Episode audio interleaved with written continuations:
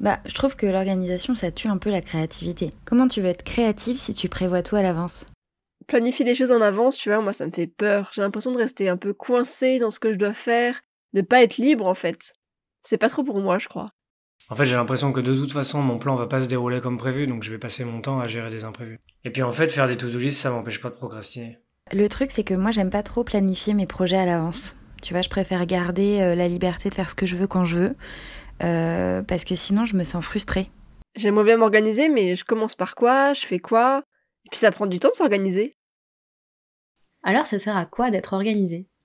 Est-ce que ça signifie vraiment tout planifier en avance, se donner des contraintes et tuer sa créativité ? Spoiler alerte, évidemment que non. En réalité, c'est même tout le contraire. En tout cas, c'est ce que je pense. Je suis convaincue que l'organisation est un outil super puissant. Pas seulement pour dompter son stress ou ne plus se retrouver avec une majoration sur sa taxe d'habitation. C'est aussi un levier d'épanouissement personnel et un puissant moteur qui te permet de transformer tes idées et tes envies en projets concrets. Et de construire une vie plus alignée avec tes désirs, tes valeurs et tes besoins, un petit pas après l'autre. Tu écoutes le premier épisode de Bye Bye Procrastination, le podcast qui t'aide à booster tes projets et à transformer ta vie grâce au pouvoir de l'organisation. Je suis Claire, coach en organisation et en gestion du temps. Dans ce podcast, je parle de motivation, de productivité, de to-do list, de priorités, et je te partage les meilleures méthodes d'organisation. Alors si tu cherches comment t'organiser pour enfin avancer et réussir tout ce que tu entreprends, tu es au bon endroit. Dans ce tout premier épisode de Bye Bye Procrastination, j'avais envie de partager quelques bouts de mon histoire avec l'organisation et de te raconter un peu comment est-ce que l'organisation avait changé ma vie. Parce que oui, ça a vraiment changé ma vie de commencer à faire des to-do list et à m'organiser concrètement. D'abord, l'organisation m'a aidée à garder la tête hors de l'eau alors que j'avais du mal à m'en sortir dans mon premier job de chef de projet. D'ailleurs, c'est vraiment là que j'ai commencé à m'intéresser à l'organisation. Ensuite, elle m'a boostée pour lancer des dizaines de projets personnels, petits et grands. Elle m'a ouvert les yeux sur mon quotidien pour réaliser qu'il ne me convenait pas, que je vivais pas en accord avec mes envies, mes besoins et mes valeurs. Et surtout, l'organisation m'a offert une vie plus riche, qui me ressemble et qui m'épanouit intensément. Alors évidemment, je te mentirais si je te disais qu'il m'a suffi d'une to-do list et d'un claquement de doigts pour faire tout ça. Pour avancer sur autant de choses. Ça s'est pas fait en un instant et ça a pris du temps. J'ai d'abord commencé à m'organiser dans mon travail. Quand je sors de mon master de design il y a 6 ans, je ne connais absolument rien à l'organisation. Je suis même pas sûre que j'ai déjà fait une to-do list dans ma vie. Après ma sortie d'école, pourtant, je suis hyper rapidement propulsée chef de projet. Donc c'est un job hyper stimulant, j'apprends énormément, je jongle avec 1000 choses et chaque nouvelle mission est un petit saut dans l'inconnu. C'est intense, c'est passionnant, mais c'est aussi super stressant. Je me rends compte que si j'arrive pas à mieux structurer mon travail, si je m'organise pas, si je trouve pas une solution pour ne plus courir après les échéances, je vais pas m'en sortir. C'est pour ça que je commence à faire des listes de choses que je dois faire. Le fameux t'as qu'à faire une to-do list. Donc je fais la liste de ce que je dois faire dans la semaine, dans la journée. Ça peut être envoyer des invitations à un événement, contacter une experte pour lui proposer d'intervenir, planifier des réunions, etc. Et peu à peu, sans m'en rendre compte, je commence à appliquer en fait les mêmes méthodes simples à ma vie personnelle. Je note ce que j'ai à faire dans la semaine, dans le mois. Et au-delà des tâches que je dois réaliser, les choses qu'il faut absolument que je fasse, je note dans mes listes ce que je veux faire, les projets que j'aimerais faire aboutir. Au départ, c'est vraiment rien de très ambitieux, hein. Ça peut être repeindre l'armoire, trier et ranger les placards de ma cuisine, coudre des housses de coussins pour le canapé. Rien de très compliqué donc. Mais en fait, le changement, il vient pas tellement des choses que je fais, des actions concrètes que je réalise dans mon quotidien, il vient des questions que je me pose. Chaque jour, quand je m'organise, je m'assois, je fais ma liste et je me demande comment est-ce que je veux investir mon temps personnel. Qu'est-ce que je veux réaliser aujourd'hui ? Je fais le tri dans mes priorités et surtout, j'apprends à dire non. À me dire non à moi parfois, si j'ai trop d'idées à la fois, mais aussi à dire non aux autres et à pas m'engager sur des choses qui me font pas vibrer réellement. À ce moment-là, je commence vraiment à m'ennuyer dans mon travail et je trouve vraiment un nouveau souffle grâce à mes projets personnels que je multiplie. Donc je couds, je bricole, j'ouvre un compte Instagram et un blog pour partager les méthodes d'organisation que j'utilise. Je publie régulièrement, j'ai soif d'apprendre, de découvrir de nouvelles choses. Et en fait, à travers ces projets, je commence à comprendre que je peux tracer mon propre chemin, qu'il n'y a rien de décidé en fait. Et je réalise que je peux vraiment décider de ce que je veux faire. Alors évidemment, j'ai des contraintes et c'est pas toujours facile, il y a des fois où je suis un petit peu démotivée, un petit peu au fond du trou, mais je comprends que en fait, en persévérant, en me donnant de la discipline et en m'organisant, en prenant les choses une par une, je peux y arriver.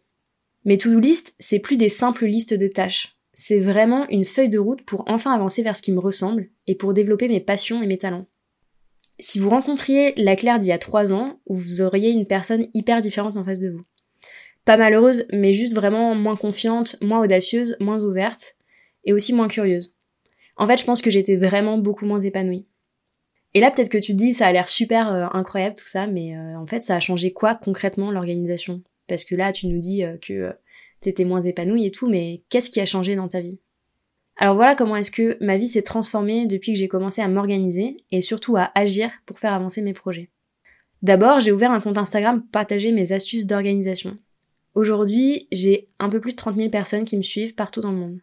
J'ai créé un blog, toujours sur l'organisation, sur lequel j'ai publié plus de 160 articles en 4 ans, en français et en anglais.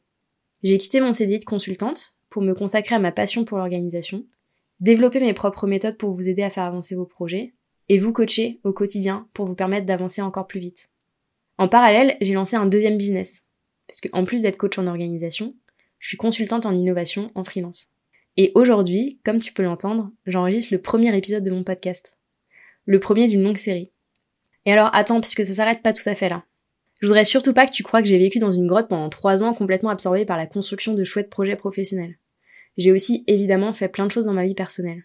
J'ai déménagé, j'ai fait des travaux, j'ai fabriqué une bonne partie de mes meubles, parce que je suis quand même une grosse accro au bricolage. J'ai participé à l'organisation d'un festival de musique, j'ai appris à coudre des vêtements, à faire de la sérigraphie, et j'ai repris le dessin après des années sans inspiration.